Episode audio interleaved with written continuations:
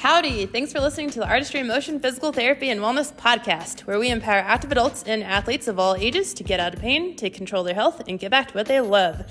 I am your host, Dr. Arlianne Scott, owner and physical therapist. Let's jump into it.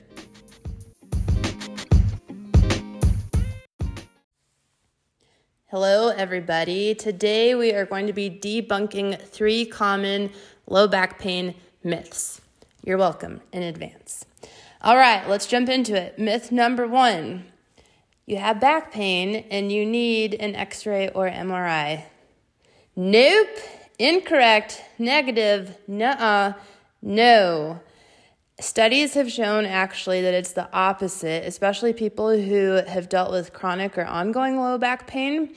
Studies show that it's actually better if you take more of a conservative approach, more of a movement based approach, active approach before jumping the gun on getting imaging. Now, of course, there are always except, exceptions to the rules, but this is part of why it's important to see someone who specializes in treating this type of issue because they can help determine what the next best step is. But by and large, especially again if you've dealt with ongoing chronic pain, low back pain, typically you don't want to get an x ray or MRI if it's not necessary. So you do not need an X-ray or MRI. We can go down a whole rabbit hole um, about that, but we'll say that for another episode. But again, you do not need imaging, aka X-ray or MRI. Myth number two. I herniated my disc, and so it's going to be like this forever. Nope. Debunked.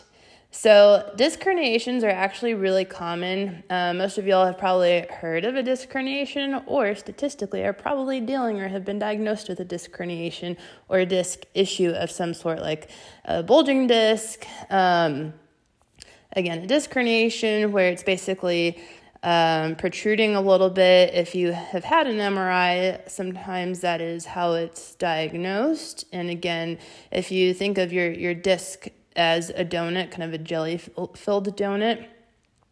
And that jelly is kind of pushing the, the donut out a little bit.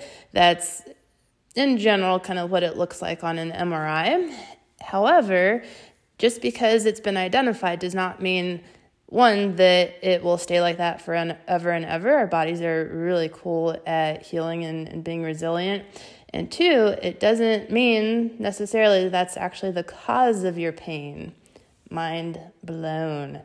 So, again, disc herniation, if you've been diagnosed with it, it is not a death sentence. It is something that's actually really common. It's kind of like getting gray hair or wrinkles on the inside. Um, even as young as 20, it's, it's pretty common, especially um, if we're talking about an athlete, especially someone who um, has been very active. It can be identified again, even as, as young as in your 20s. Um, so, again, doesn't mean that it is the cause for back pain.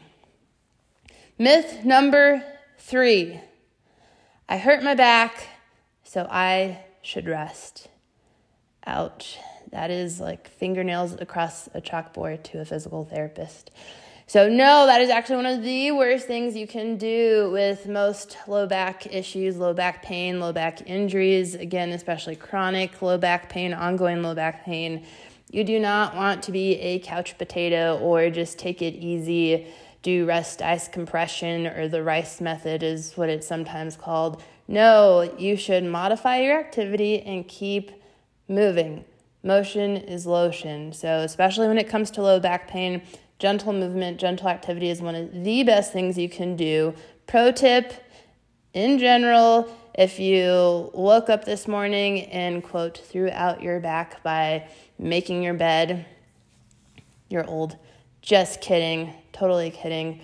Um, that is actually a really um, it's a, a clear indication that there's a, an underlying movement pattern that needs to be addressed and cleaned up. However, if this sounds like you, where you did something super trivial, you bent down to grab a pen, something like that, and you, again, I make air quotes here throughout your back. One of the best things you can do is go for a walk. Sounds super simple. However, being upright and vertical actually puts less pressure, less compression on the back and the disc specifically. So, again, going back to the disc conversation, if it's the disc that's irritated, that is one of the best things that you can do is be upright, vertical, take standing breaks, take walking breaks. I like to call them movement snacks. So if you work from home, for example, you have a desk job, or maybe you're on a long commute, you're um, going on a road trip, and you have back issues, take breaks. I recommend at least once an hour. That's a really good way to, to keep the back healthy and happy. And again, during a, an acute flare up, a recent flare up,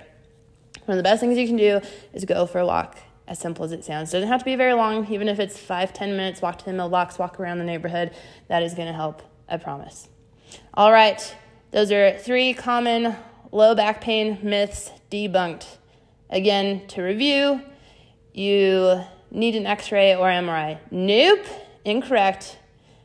Myth number two you have a disc herniation, so you will always have a disc herniation, and that is the cause of your issues. Nope, there's a whole lot you can do to help with that. Myth number three you should rest because you woke up and you threw out your back making the bed. No, go for a walk. You're welcome.